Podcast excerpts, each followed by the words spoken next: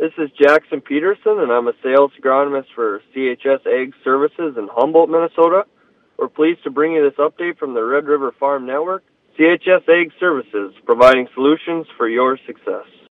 Friday Farm News on the Red River Farm Network. I'm Randy Koenen in studio. We'll also hear from Sierra Doctor and Whitney Pittman, both out on the road here today.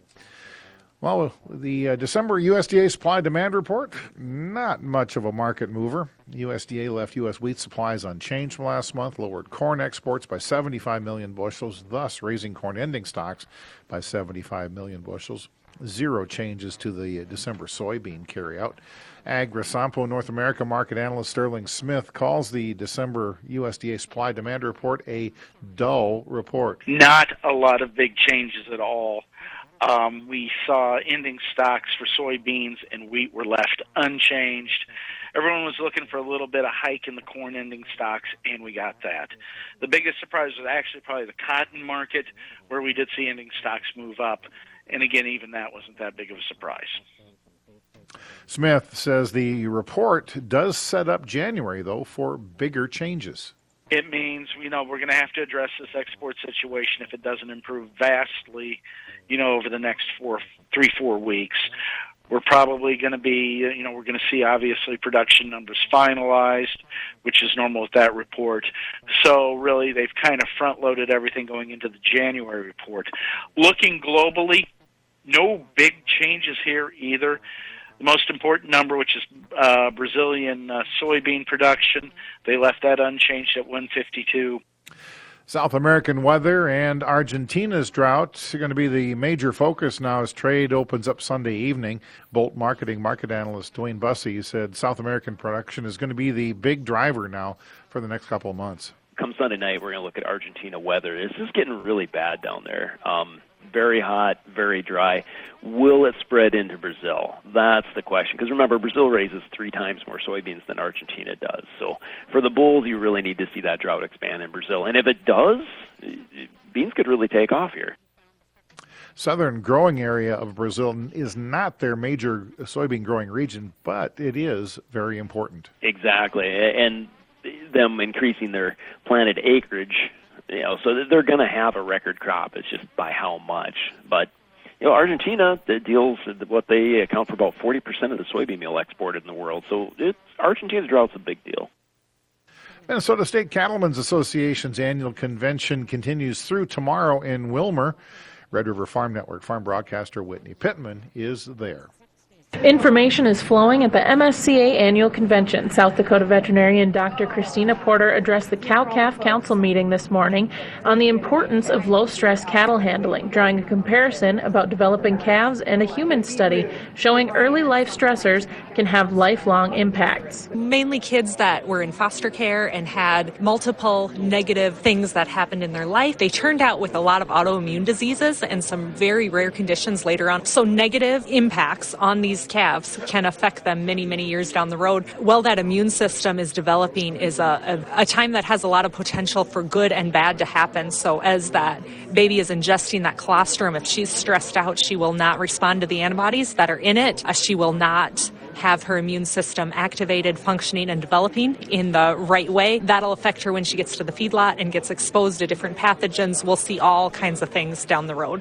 Dr. Porter also says that taking the time to train and acclimate cattle to being handled can improve fertility as well. Stockmanship, we're just talking about being caretakers of these animals, uh, doing the things that we know we should be doing in the first place, but making it a priority, not getting in a hurry is probably the biggest thing. Stress will delay the time that they reach puberty, it'll delay when those cows start cycling back. Uh, so if these cows are stressed, they, they just aren't going to have a chance to get bred. They're not going to be cycling. If they're in a fight or flight mode when you're breeding them, their body's not responding to those hormones and everything else that we're trying to do for them. So we can have a, a huge impact on our reproduction by keeping that stress down. Reporting from Willmar, Minnesota on the Red River Farm Network, I'm Whitney Pittman. NDSU Oliver County Extension Agent Rick Schmidt helped teach the Design Your Succession Plan workshop yesterday. Schmidt, uh, Schmidt says when it comes to succession planning, start communicating early and it'll make it a little easier down the road. I think what's important is that we start to develop a plan and see what options are available for, for people and know that everybody's situation is different. Um, some people have uh, their own kids that are interested in coming back, and maybe they don't, don't have kids or some other uh, dynamics there. And so, what really makes these successful is that if we can identify that person that might be the, the successor of that land or uh, business when they, they, they move on to the next 40 years, is to basically make sure that um, they're all on the same page and that they start learning to uh, talk about their visions, their goals, and, and how they're going to basically continue on the legacy of this landowner. Schmidt says when it comes to passing down family farms to the next generation, you have to treat everyone fair, but it uh, might not be equal. I think it's having the conversation with family and always having that fear that they're going to upset somebody. It can, and it can potentially have some some negative uh, dynamics that go with it. But at the end of the day, it's a lot better to have those conversations than to basically wait until you can't make a, a good decision at the end and um, and things just don't end up being the way you want them to be. So I, I think a lot of it is we always want to make everybody happy. And there's a lot of situations in life where there is not the ability to make everybody happy. You need to treat them all fair, but that doesn't mean they're equal, and it doesn't mean that everybody's going to be happy at the end of the day. U.S. Class 1 railroads originated 20,000 grain carloads during the week ending November 26. That's down 24% from the previous week, 14% less than last year and 14% less than the three year average. The average December secondary rail car bid offers were $665 above tariff. That's up $220 from the previous week. It's also $261 more than last year. Barged grain movement during the week ending December 3rd totaled 808,000 tons. That's 8% more than the previous week, but it is 7% less than the same week last year. Cost to ship a metric ton of grain out of the Gulf ports to Japan, $57 a ton, 2% less than the previous week. For out of the Pacific Northwest, $32.25, 3% less than last week. This is the Red River Farm Network. Friday Farm News on the Red River Farm Network. Weather forecasters are continuing to monitor the evolution of a storm system that's expected to bring heavy snow and blizzard conditions to the northern plains beginning late Monday and lasting into Wednesday. World Weather Incorporated senior ag meteorologist Drew Lerner says it will begin with warm temperatures ahead of that system. Over the weekend, it'll become real obvious uh, with a an insurgence of very warm and moist air coming northward from the Gulf of Mexico, and that'll overspread most of the U.S. Midwest proper. And it will come up uh, to the east side of the of the Red River, and uh, in the meantime, uh, a low pressure center is going to form over northeastern Colorado. That low pressure system will then shift eastward into Iowa early next week. And as it moves in that direction, it's going to pull uh, the cold air out of western Canada into the back of that storm and then pull some of that warm air that's over the Midwest back to the west so that it comes right across the heart of our listening area and we'll end up with a really favorable environment for a lot of precipitation. And unfortunately, some of that's going to occur as a blizzard and, and very heavy snowfall. Red River Farm Network farm broadcaster Sierra Doctor is in Bismarck today. We're here in Bismarck at North Dakota Farmers Union 96th Annual Convention. I'm here with National Farmers Union President Rob Larew. Rob, let's talk about the Fairness for Farmers campaign. What's an update on that front, and tell me a little bit about your vision for it really, Fairness for Farmers was born out of it's been a topic for Farmers Union for a long time, and that is this growing consolidation in agriculture uh, that uh, ultimately puts a lot of pressure on farmers to you know just get bigger and bigger and bigger to try to cover their their costs. Uh, it also puts uh, pressure on uh, consumers because there's so few players in the middle of those markets uh, that even without these recent pressures on inflation and so forth, consumers' costs go up. So with farmers fighting for those margins and sometimes negative margins on the one end, and uh, consumers struggling on the other end.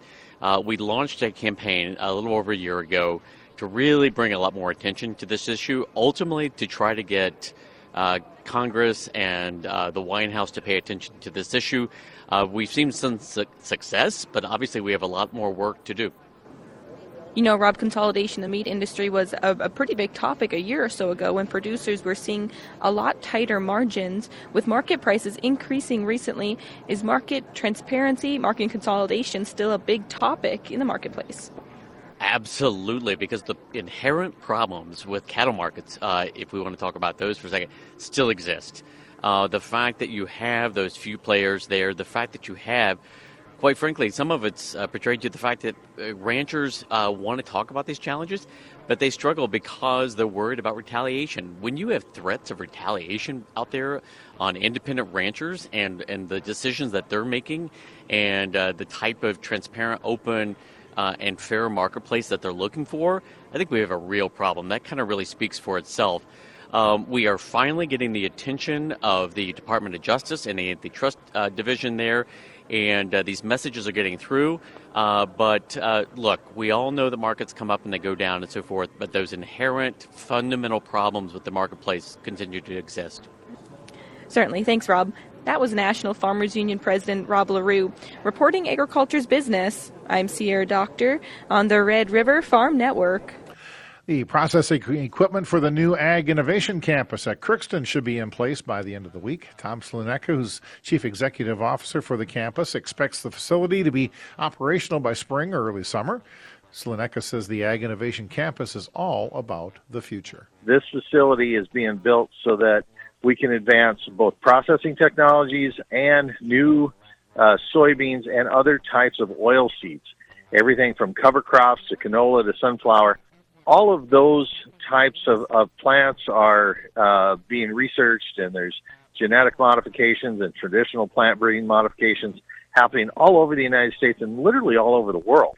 The Ag Innovation Campus is going to be the place where those products can go first to be proven at a scale large enough to where the big plants say, hey, that's something I want to do at my facility. Reporting agriculture's business, you're listening to the Red River Farm Network. Welcome to Inside Agriculture on the Red River Farm Network. Let's catch up with Ag Week reporter Mikkel Pates. Mikkel, what do you have for us on the cover of Ag Week this week? Well, this is a kind of a look into a little livestock expansion area in Clark County, South Dakota. You've got uh, kind of a feature story about uh, Kaylin and Samantha Lamont from um, the Carpenter, South Dakota area in near Willow Lake, and they are uh, in a new hog feeding operation, and Samantha takes care of her um, small children, and then works in this uh, barn that they've constructed. They work for a uh, a company that owns the pigs from Iowa and has associations with uh, Pipestone System, and uh, so it's that, and then you know the philosophy of some of the county commissioners who are uh, trying to be welcoming of livestock as a main uh, way that people in that community can have a place to uh, have opportunity. You know, as they say, you know, your large farms are getting larger and uh, need less labor, and then in order to keep the school systems perking along, they they need. Uh, people doing things, and uh, livestock turns over seven times or so in a community the money, and that means uh, jobs, whether it's veterinary or uh, feed or all kinds of things associated with with livestock trucking and things. So uh, all those things associated with that all add up to a more vital economy. Well, Mikkel sounds interesting. Looking forward to reading about it next week's Ag Week. And let's catch uh, market numbers here before we leave you this afternoon. We're down nine now in Minneapolis. Wheat, winter wheats are down 12 in Chicago, 13 in Kansas City. Corn's trading mixed. We're a penny and a half higher in the March, down a half penny in the July. Uh, the uh, January soybeans are down four and three quarters. March beans down four and a half. January meal is forty uh, four dollars and sixty cents a ton higher. Bean oil 122 points lower. Canola is down 90 cents a metric ton. December live cattle up a buck 52. January feeders 37 higher, and December hogs down 45 cents. This is the Red River Farm Network.